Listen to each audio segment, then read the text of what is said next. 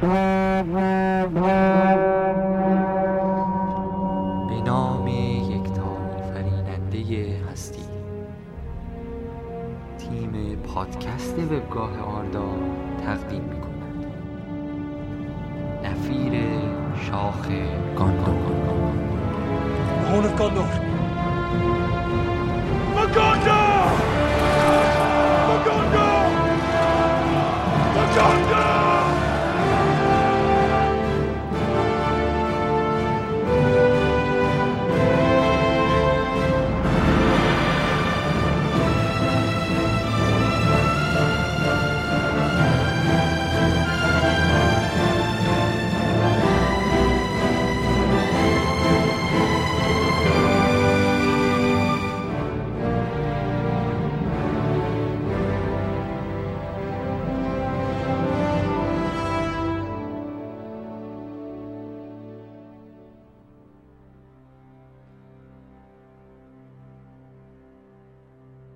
از غرب گو با من سخن از غرب پرشور از ماورای موجها از دور از دور از دشتهای بی افول و بی خس و خار از نقمه های چنگ های مست و مسرور از سرزمین قدسیان جاودانه از کوسواران نجیب و شاد و مغرور از شاخه های نوربخش آن درختان از جایگاه مهر و ماه از خانه نور. از والمار آن شهر پرناقوس زیبا از جایگاه داوری هایی چه مشهور. با من بگو از سرزمینی که برین است. خالی است از ضعف و پلیدی های منفور. آنجا که بادبان کشند دلها به سویش زآنجا که از آدمیان مانده است مستور. از غرب گو با من سخن از غرب از غرب. از قلب آمان کوی الدار از والینر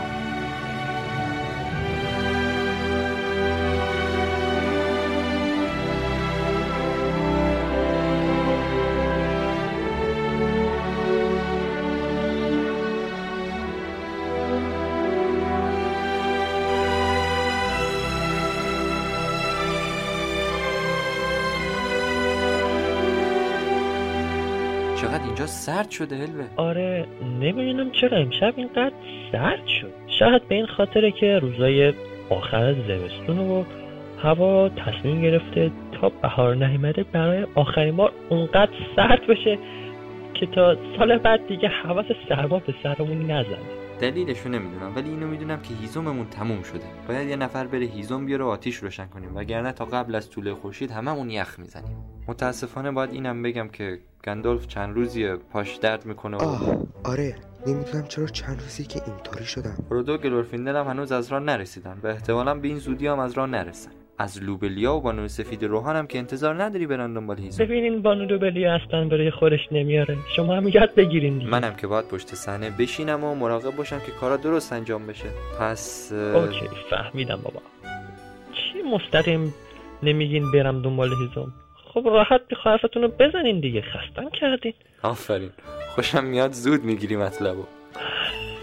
اما بعدا به حساب شما دوتا می‌رسم. ولی متنو کی اجرا می‌کنه؟ فکر کنم من بتونم متن اجرا کنم. فکر کردید منو راضی کردین که برم؟ نه بفرما بانوی سفید روحان اینم من. مرسی الوه. سعی می‌کنم کارم رو خوب انجام بدم. مراقب تاریکی راه باش.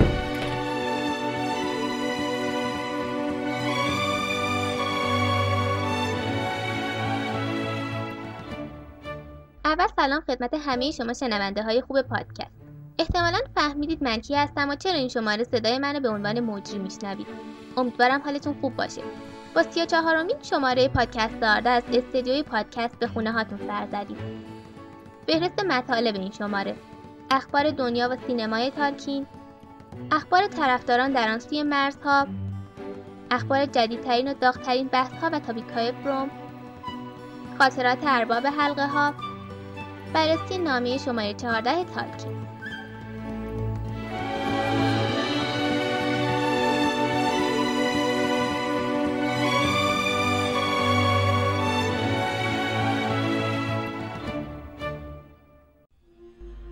خراج نامه WH آدن به تالکین درباره ازدواج آراگورن و آرون به نقل از خبرگزاری کتابینا نامه‌ای که در اون یک نویسنده مشهور انگلیسی به تالکین پیشنهاد داده از در افتادن به وادی احساسات در قسمت نهایی سگانه مشهور ارباب حلقه ها خودداری کنه به زودی در یک حراجی در لندن چوب حراج می‌خوره. از نامه‌ای که توسط تالکین نوشته شده و قبل از این دیده نشده بود می‌تونیم بفهمیم که تالکین آدن شاعر و نویسنده مشهور انگلیسی نسبت به موضوع عاشقانه موجود در آخرین قسمت ارباب حلقه ها شک داشتند.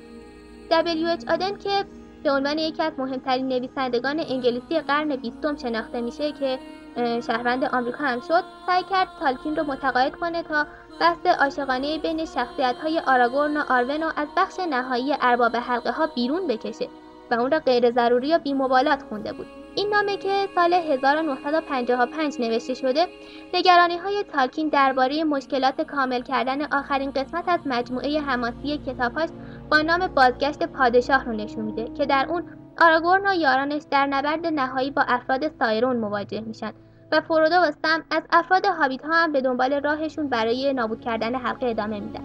در نهایت آراگورن به عنوان پادشاه گاندور شناخته میشه و با آرون دختر الروند ازدواج می‌کنه. با توجه به این نامه آدن از داستان بین شخصیت های اووین و فارامیر حمایت می‌کنه که در اون اووین ابتدا به آراگورن علاقه داره. اما در نهایت بعد از اینکه به علاقش پاسخی نمیده فارامیر رو انتخاب می‌کنه. با این حال اون باور داره که داستان آراگورن آرون غیر ضروریه و تنها نمادی از امیده. جین جانسون رمان نویس و ناشر سابق تالکین هم با اون درباره غیر ضروری بودن داستان عاشقانه آراگورن آرون موافقت می‌کنه. داستانی که در اون یک مرد فانی عاشق یک الف نامیرا میشه که باید میراث ابدیش رو رها کنه تا بتونه به دنبال تصمیم قلبش بره. و با این وجود به خاطر اینکه الفها مدت زیادی زندگی می‌کنن در نهایت باید شاهد مرگ همسرش باشه و بقیه سالهای زندگیش رو به تنهایی سپری کنه. جانسون میگه اینکه آروِن انتخاب می‌کنه تا با آراگورن بمونه و به دنبال هم نوعانش به سرزمین ابدی سفر نمی‌کنه انتخابی بسیار سخته. نشون میده که آراگورن چه مرد و پادشاه خوبیه. با این وجود مشخصا به نظر می‌رسه که آدن در نهایت راضی شد و تصمیم تالکین رو پذیرفت. اون در نقدش در نیویورک تایمز که سال 1956 به چاپ رسید نوشته بود همونطور که داستان حماسی ارباب حلقه ها پیشرفت می‌کنه و به جلو میره انتظارها هم از نویسنده بیشتر میشه و نبردها باید جذابتر بشن موقعیت ها حساستر و ماجراجویی ها هیجان انگیزتر با این وجود می‌توانم بگویم که آقای تالکین ثابت کرده همه را می‌تواند راضی کند. این نامه قرار است 19 ماه مارس در لندن به حراج گذاشته بشه و انتظار میره به قیمتی بین 6 تا 8 هزار یورو به فروش برسه. این حراج همچنین شامل یک کتاب نسخه اول هابیت با قیمت تخمین زده شده بین 10 تا 15 هزار یورو و یک کتاب از چاپ دوم ارباب حلقه ها در سه جلد که هر یک توسط نویسنده امضا شدن هم میشه.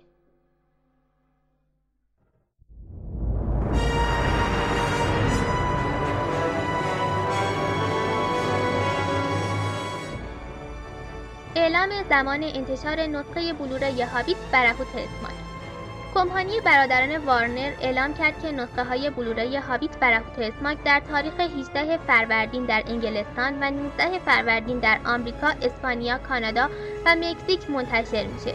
تاریخ انتشار در کشورهای دیگه بعد از این زمان قرار داره. این فیلم در چهار نسخه به فروش می‌رسه که علاوه بر فیلم اصلی دارای ویدیوهایی از پشت صحنه هم هست. نسخه کالاکترز ادیشن علاوه بر نسخه سبودی و دو بودی فیلم دارای دو مجسمه دروازه های اربور هم هست. برای دیدن عکس ها و اطلاعات بیشتر در مورد نسخه ها به بخش اخبار سایت آردا مراجعه کنید.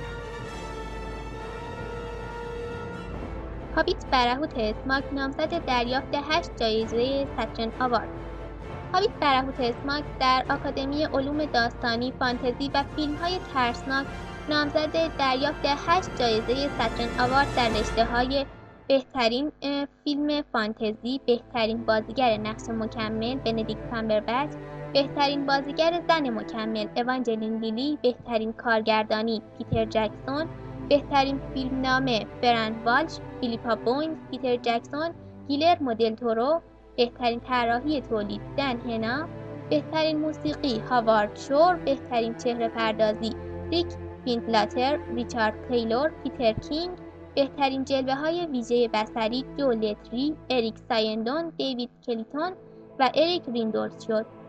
این آکادمی در سال 1972 توسط دکتر دونالد ای تأسیس شده. هابیت برهوت اسماک نامزد دریافت جایزه Empire Award.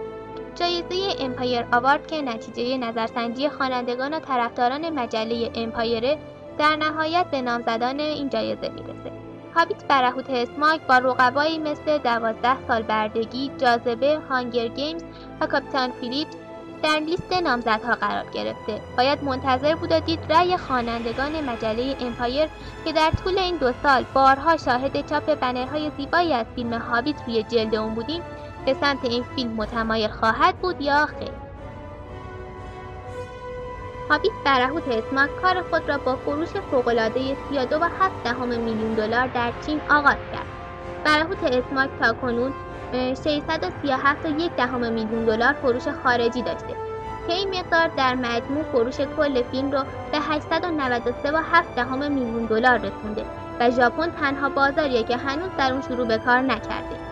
برهوت اسماک در سینماهای آیمکس با 4 دهم میلیون دلار فروش بسیار زیادی کسب کرده. با این رقم برهوت اسماک در بین فیلم های هالیوودی بالاتر از جاذبه و رتبه اول رو برای فروش هفته اول به دست آورد.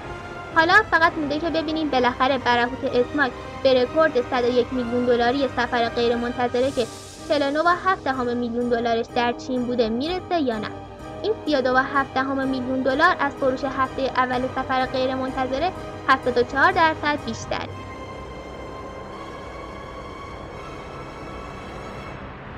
نحوه ساخت اسماک استدیو وتا ویدئوی دوانیم دقیقه‌ای در مورد نحوه ساخت و متحرک سازی اسماک در قسمت دوم از سه‌گانه هابیت رو منتشر کرد. در این ویدیو توضیحاتی در مورد نحوه ساخت و کنترل انیمیشن قسمت‌های مختلف بدن اژدها داده میشه. می‌تونید این ویدیو را از بخش اخبار سایت آردا مشاهده بکنید. ساخته شدن بازی لگوی هابیت این بازی که شرکت لگو ساخت اون را به عهده داره طوری که شما در این بازی نقش بیلبو بگینز را به عهده دارید و gameplay هم دقیقا مشابه فیلم هابیت هست. خب اینم از اخبار این شمارمون. الانه که گلورفیندلم بیاد.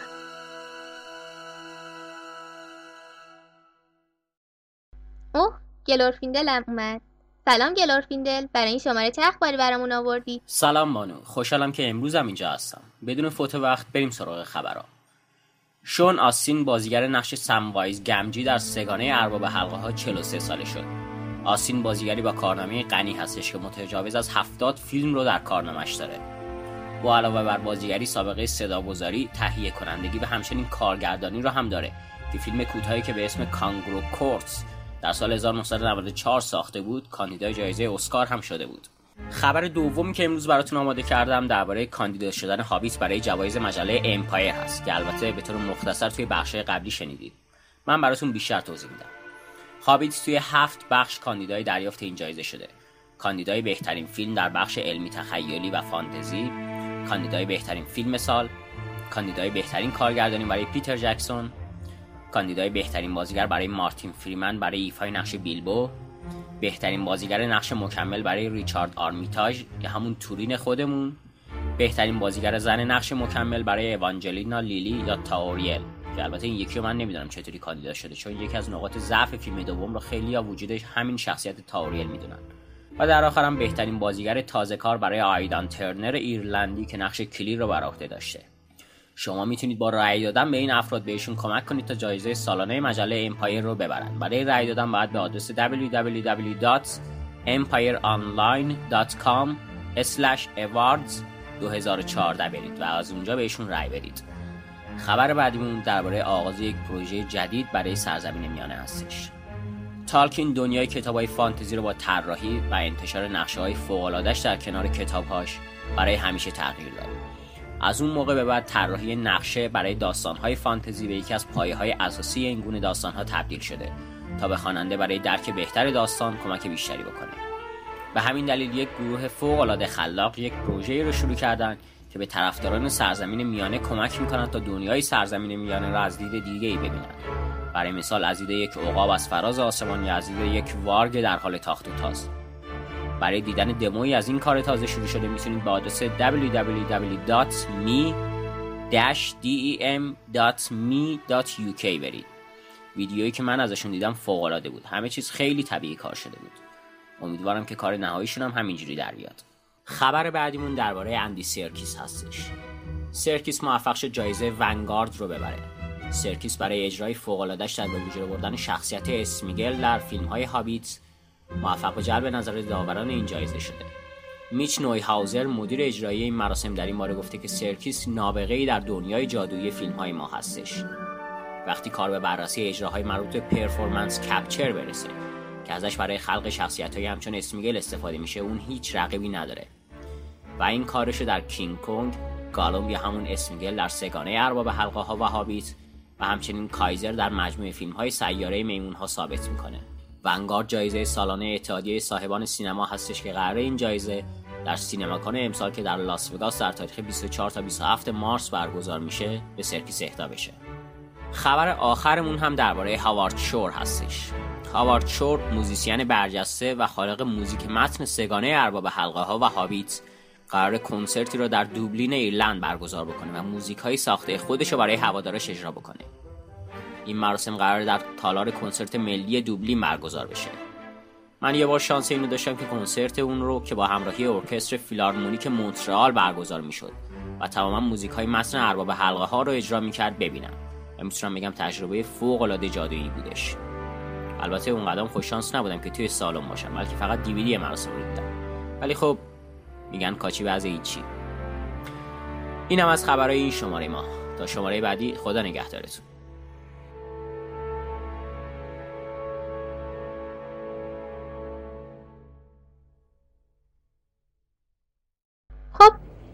دو هفته ما دو تا topic جدید داشتیم.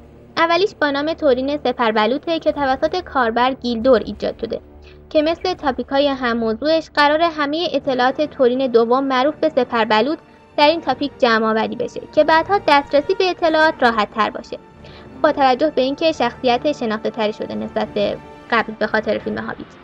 پس اگه می‌خواید در مورد این شخصیت بیشتر از چیزی که در بخش ویژه هابیت سایت هست بدونید یا اطلاعاتی در موردش دارید و می‌خواید که به اشتراک بذاریدشون به این topic مراجعه کنید. topic جدید بعدی توسط کاربر فینرود فلاگوند در تالار سرزمین میانه ایجاد شده و اسمش اگر پسران فئانور بعد از مرگ به سوگند وفادار نمیماندند چه می‌شد؟ البته این topic کمی تفاوت داره نسبت به topic های اگر دیگه. توی این topic قراره داستان خودتون را که بهش fanfiction میگن با این موضوع بنویسید. چندین نکته و سرفست هم توی این ذکر شده که می‌تونید برای ساختن داستان ازشون استفاده کنید. توی این چند روزه تالار شورای خردمندان رونقی دوباره گرفته با تاپیک های کالبد ملکور که در اون کاربر الروس با فرضیه‌ای که زخم‌های مرگوت زخم‌های واقعی نیستن و اون زخم‌ها نشأت گرفته از خدشه‌دار شدن غرور ارباب تاریکی ملکور هستن داره ادامه پیدا می‌کنه. از نظر من تعبیر خیلی جالبیه. شما چطور فکر می‌کنید؟ مطمئنم که شما شنونده های عزیز هم فرضیه هایی را برای خودتون دارید. موافق این نظریه هستید یا شاید هم مخالف؟ پس به این تاپیک سر بزنید و دیگران را از نظرات و افکارتون محروم نکنید. تاپیک سرنوشت dwarf ا هم دوباره درش بحثی شروع شده. این بار با سوالی در مورد اینکه بر سر گیملی که به والینور رفته چی میاد؟ به نظر شما عمر جاودان به گیملی اهدا شده یا نه؟ مدارک موجود در کتاب چیز دیگه ای رو میگن؟ برای دونستن جواب می‌تونید این تاپیک رو بخونید. تاپیک های از دیدگاه شخصیت منفی و سوال و جواب رو هم حتما نگاه بندازید. نکاتی که به تازگی بهشون اضافه شده که برای خیلی همون اگه نگم هممون می‌تونه واقعا جالب باشه. و اگه کلی بگم ارزش خوندن رو داره. مثلا توی تاپیک سوال و جواب سوالی در مورد اساس و پایه ترول های سنگی پرسیده میشه که بحث جالبی می‌تونه باشه. گرچه خود استاد تالکین توضیحاتی در نامه هاش داده که در نامه شماره 153 بیشترین متن مطابق با این سوال رو میشه پیدا کرد. یا توی تاپیک از دیدگاه شخص منفی کاربر الروس میاد و برای روشنتر شدن موضوع مثالها و طبیعات جالبی رو استفاده می‌کنه که اینها هم جای بحث زیادی دارن. مثل همیشه دوستان آرداییمون طرحهای جدیدی رو براتون آماده کردن که با مراجعه به تاپیک های والپیپر های دنیای تالکین و آثار شما می‌تونید ببینیدشون. و اگه نظری دارید اونجا مطرحش کنید. مطمئن باشید که اون دوستان بیشتر خوشحال میشن که به کارشون بیشتر توجهی داشته باشید و نظراتی برای بهتر شدنشون ارائه بدید. یه که دنیای فیلیپ پولمن هم هست که اگه میشه بهش سر بزنید. توضیحی نمیدم که کنجکاویتون بیشتر بشه برای رفتن به این تاپیک. خب تا توی این بخشیم از مطابقات معما در تاریکی بگم که در شماره قبلی اون با موضوع کتاب هابیت کاربر لگولاس که ایشون را با آواتار طراحی شده و زمینه سفید می‌شناسیم. تونست با درست جواب دادن به همه سوالات هفتمین حلقه انسانی خودش رو به دست بیاره. نکته دیگه در مورد این مسابقه این بود که دومین مسابقه از لحاظ تعداد شرکت کنندگان شد که امید میره توی شماره های بعد هم دوستان بیشتری شرکت کنند و آمار بالاتری به دست بیاد. موضوع 28 مین مسابقه که چند روزی روی سایت قرار گرفته دورپا نجات و تاریخچه هستش. فکر کنم بیشتر شما به واسطه فیلم هابیت و در پی اون مطالعاتتون اطلاعات تقریبا خوبی از نژاد دورپا دارید. پس ضرری نداره توی این مسابقه شرکت کنید و میزان اطلاعات خودتون رو بسنجید.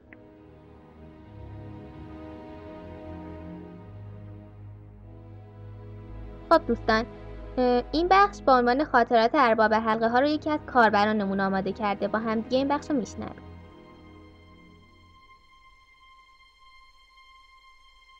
فیلم ارباب حلقه ها فیلمی بوده که ساختنش چندین سال طول کشیده و خاطرات زیادی هم داره. چند تا از خاطرات ساخت فیلم ارباب حلقه ها رو براتون تعریف می‌کنم. در فیلم اول یعنی یاران حلقه پیتر جکسون میگه که من در اولین روزها یه سخنرانی کوچیک برای بچه های کردم. البته این یکم عجیب و غریبه ولی اون تنها راهی بود که من می‌تونستم قصدی که دارم بیان کنم. من گفتم ببینید ما کار ساخت ارباب حلقه ها رو گرفتیم. از حالا به بعد می‌خوام فکر کنید که ارباب حلقه واقعیه و در حقیقت تاریخیه. اون اتفاقات واقعا افتادن و بیشتر از اون می‌خوام که ما تصور کنیم که به اندازه خوششانس هستیم که می‌تونیم بریم به لوکیشن و فیلممون رو جای فیلم برداری کنیم که اون اتفاقات واقعا اونجا رخ دادن. شخصیت ها واقعا وجود دارن و اون لباس ها رو به کردن. و می‌خوام که لباس ها در کل همون چیزی باشن که مردم واقعی به تن کردن. هابیتون واقعا وجود داره و علف های زیادی اونجا رشد کرده و برای 300 تا 400 سال کسی بهش دست نزده. حالا ما می‌خوایم بریم و یکم تمیزش کنیم. و ما خوششانسترین گروه فیلمسازی هستیم چون می‌تونیم فیلممون رو تو مکانهای واقعی فیلم برداری کنیم. جایی که اون اتفاقا واقعا رخ داده. واقعا همین چیزاست که پیتر جکسون رو خاص کرده. یه جای دیگه در فیلم یاران حلقه هستش که برومیل داره میمیره. خود بازیگر نقش برومیل یعنی شان میگه که ما داشتیم صحنه که من میمیرم و می‌گرفتیم و ویگو میاد پیشم و با هم صحبت می‌کنه که همون آراگورن باشه. ما صحنه‌ای که مربوط به مرگم می‌شد رو گرفتیم و بعدش گفتن خب بسه بریم نهار. و بعد از نهار گفتن خب حالا دوباره برمیگردیم به همون صحنه. و هم منم دوباره برگشتم به صحنه مرگم و دوباره مردم. خب حالا خدا رو شکر می‌کنیم که برومیر گشنه از این دنیا نرفته و با شکم پر از این دنیا رفته. و حالا من نمی‌دونم حالا چی خورده میرزا قاسمی خورده باقلاقاتو خورد چی خورده؟ بالاخره گشنه از این دنیا نرفت. در دو برج یه جا آراگون باید به یه کلاخود ضربه بزنه و اونو شوت کنه. پیتر میگه که من به ویگو گفتم که می‌تونی یه جوری کلاهخود رو شوت کنی که بیاد طرف دوربین که گذاشتم زمین و از بغل لنز رد بشه. به خاطر اینکه خیلی دید عالی داره که از بغل دوربین بگذره و بره به پشت دوربین. و پیتر میگه بعدش ما چهار برداشت داشتیم. هرچی بیشتر برداشت می‌کردیم کلاهخود بیشتر به دوربین نزدیک می‌شد و ضربه ها عالیتر می‌شد. این برداشت به نظرم خیلی خوب بود و همونی بود که می‌خواستم. بعدش فکر کردم هر دفعه اون بهتر می‌تونه شوت بزنه. پس اگه یه برداشت دیگه بهش بدم شرط میبندم عالیتر از همه میشه. پس اون با چکمهاش به اون کلاخود ضربه زد و بعدش فریاد بلندی زد. من گفتم واو این خیلی عالی و بجا بود. اینجوری که انگار آراگون برای اتفاقی که برای مری و پپین افتاده غمگین و ناراحته. این واقعا خیلی عالیه. راستشو بخوایم ویگو چیز به ما نگفت اما ما متوجه شدیم که ویگو در حقیقت دو تا از انگشتای پاشو در ضربه آخر شکسته. به خاطر ضربه محکمی که به کلاه خود زد. و اون فریادش به خاطر همون بود. و معمولا یه بازیگر در اینجور موقع میگه کات کات من به خودم صدمه زدم. بیاین سریع درمانم کنید. منظورم اینه که ویگو در حقیقت احساس کرد می‌تونه درد خودش رو تبدیل کنه به بازیش. اون همونطور در نقش آراگون باقی موند و از نقشش در نیومد. اون داشت به سختی دردش رو می‌خورد و به بازیش ادامه می‌داد که این واقعا شگفت انگیزه می‌تونم بگم اون بهترین برداشتی بود که در کل فیلم داشتیم و لحظه ای که ویگو انگشتای پاشو میشکنه در فیلم هستش. در فیلم بازگشت پادشاه برای فیلمبرداری جایی به نام دی مورگول رفتم به یه جایی که درخت زیادی داشت. و اونجا همه عوامل فیلم به همراه بازیگران و پیتر جکسون منتظر ابر بودن. می‌خواستن که تو آسمون ابر باشه و هوا ابری باشه و یه خورده تاریک بشه. یعنی ابرا بیان که هوا یه خورده گرفته بشه و بتونن فیلم برداری بکنن. حالا اونجا هم ابری نبود مجبور شدن که چند ساعتی منتظر بمونن. البته این چند ساعتی که منتظر بودن در طول این چند ساعت آقای سر ادموند هیلاری اومد پیششون و اونا رو ملاقات کرد. و اینم بگم سر ادموند هیلاری اولین کسی که اورست صعود کرد در سال 1953 و به گفته خود پیتر جکسون یکی از طرفداران پروپاگورس کتاب های ارباب القام هستش. خب خیلی خوب. و حالا می‌رسیم به موسیقی موسیقی متن. فیلم بازگشت پادشاه که فیلم سوم بود و فیلم نهایی پیتر جکسون در اون باره میگه که ترانه پایانی بازگشت پادشاه خیلی مهمه. هاوارد شور یکم از متن از کتاب های تالکین گرفت و شروع کرد به ساخت یه آهنگ.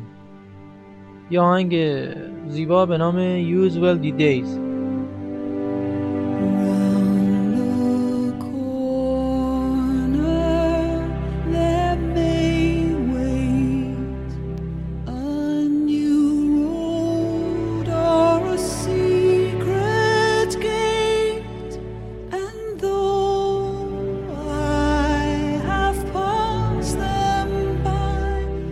پیتر جکسون آهنگ رو گوش کرد و احساس نکرد که اون آهنگ آهنگ پایانی فیلمه و داره پایان رو نشون میده. و به هاوارد شور گفتش که نه هاوارد این آرامش پایان نیست. بعدش هاوارد شور گفتش که خب پس ما با یه آهنگ دیگه بسازیم. و اونا رفتن و شروع به ساخت یه آهنگ جدید کردن و شد آهنگ به سوی غرب.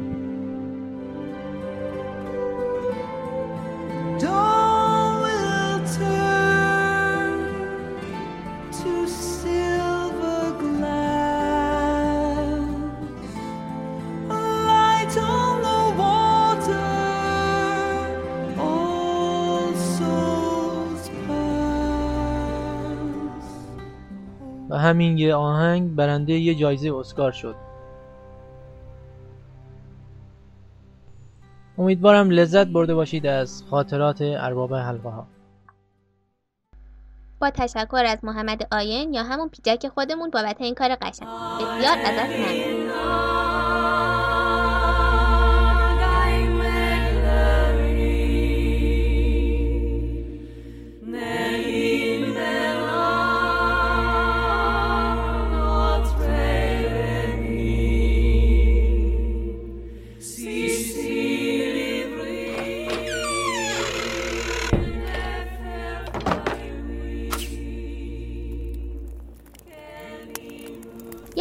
براتون دارم. خوشبختانه البه هم همین الان با هیزوما رسید. تقریبا به موقع رسیدی البه اگه یه خورده دیر می‌کردی شاید الان مجبور بودی ما رو از توی قالبای یخ در بیاری. به هر حال دست درد نکنه. در خدمت البه هستیم با بررسی نامه شماره 14 تالکین نخير القلنديري اللي قلز من انورا فنويلوس لليناتون نبايا سي نبايا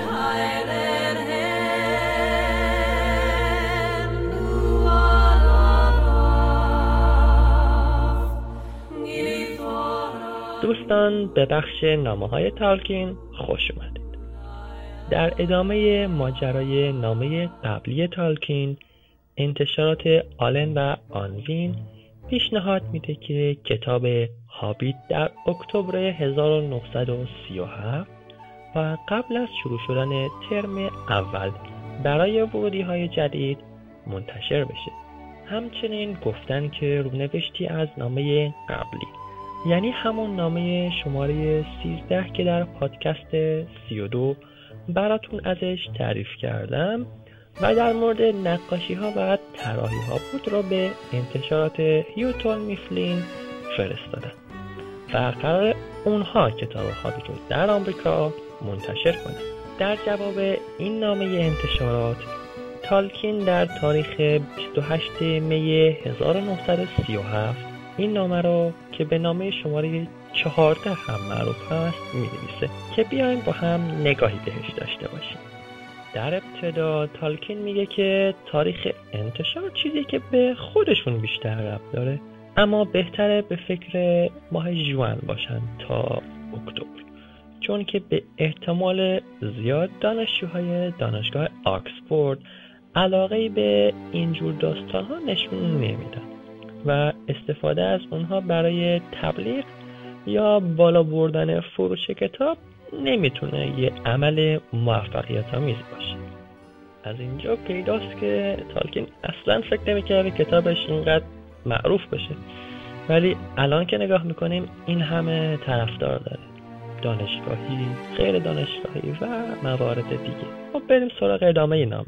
اینجا تالکین میگه که اگه وقت بیشتری بذارن هم خوبه که به شلوغه های اول ترم نمی‌خورن و هم به خاطر تعطیلات میشه راحتتر و دقیقتر روی ویرایش نهایی قبل از چاپ کار کرد. و مردم عادی هم به خاطر نزدیک نبودن به آخر سال و مشغولیت های اون بیشتر می‌تونن به کتاب و بازارهای دیگه توجه بکنن.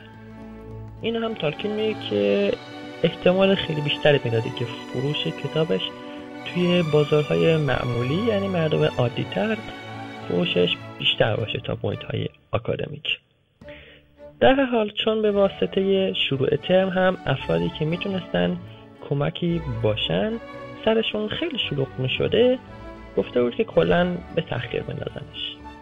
مثلا یکی از دوستانش در مجله آکسفورد یا مجلات دیگه می‌تونستن براشون نقد بنویسن یا توی همون حتی ویرایش کمکشون می‌کنن اگه وقتشون خالی باشه. البته این رو هم بگم که خود تالکین قراردادی برای تحقیق دانشگاهی داشته و هرچی جلوتر می‌رفته وقت بیشتری میطلبیده. و اگه کتاب بعدتر منتشر می‌شده یعنی همون ماه خود تالکین فرصت بیشتری داشته برای کارهای بعد از چاپ که گفتم. در ادامه یعنی توی بند آخر از اینکه آلن و آنوین یه رونوشت از نامه قبلش رو به انتشارات آمریکایی فرستادن اظهار نگرانی و ناراحتی می‌کنه. چون که اصلا نمی‌خواسته اون نامه به دست اونها برسه و متنش هم اصلا مناسب نبود. چون تالکین فکر می‌کرده این نامه رو داره برای انتشارات آلن و آنویل میفرسته و اگه می‌خواسته بدونه که اونها قراره به اونجا هم رو نوشتش کنن مطمئنا کم کمتر تیز می نوشت در هر حال کاری بوده که انجام شده بوده و چیزی هم نمی‌تونسته جلوش رو بگیره. به همین خاطر تالکین میگه الان بیشتر از قبل کار لازمه روی نقاشی هاش و اینکه در آخر اگه انتشارات آمریکایی ازشون استفاده هم نکرد که اگه خوششون نیامد اونها رو حتما حتما صحیح و سالم بهش برگرد. به عنوان پایان نامه هم میگه که سعی می‌کنه هرچه سریعتر نقاشی ها رو آماده کنه ولی فکر نمی‌کنه. زودتر از رسیدن جواب آمریکایی ها برای نامه قبلش بتونه کارها رو تحویل بده. خب اینم خلاصه بود از نامه شماره چهارده تالک. امیدوارم خوشتون اومده باشه و برای دنبال کردن داستان نامه های مرتبط با کتاب هاویت با ما در شماره های آینده همراه باشید.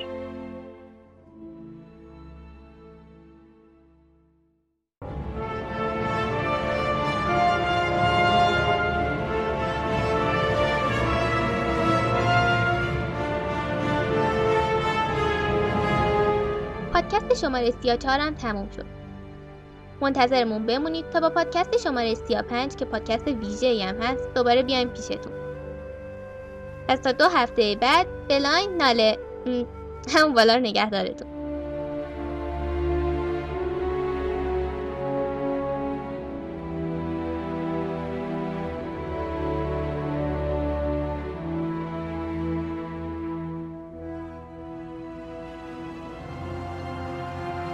برای شنیدن پادکست های بیشتر، خوندن اخبار و مقالات، دیدن تبلیغات و شنیدن موسیقی ها به آدرس www.r.ir مراجعه کنید.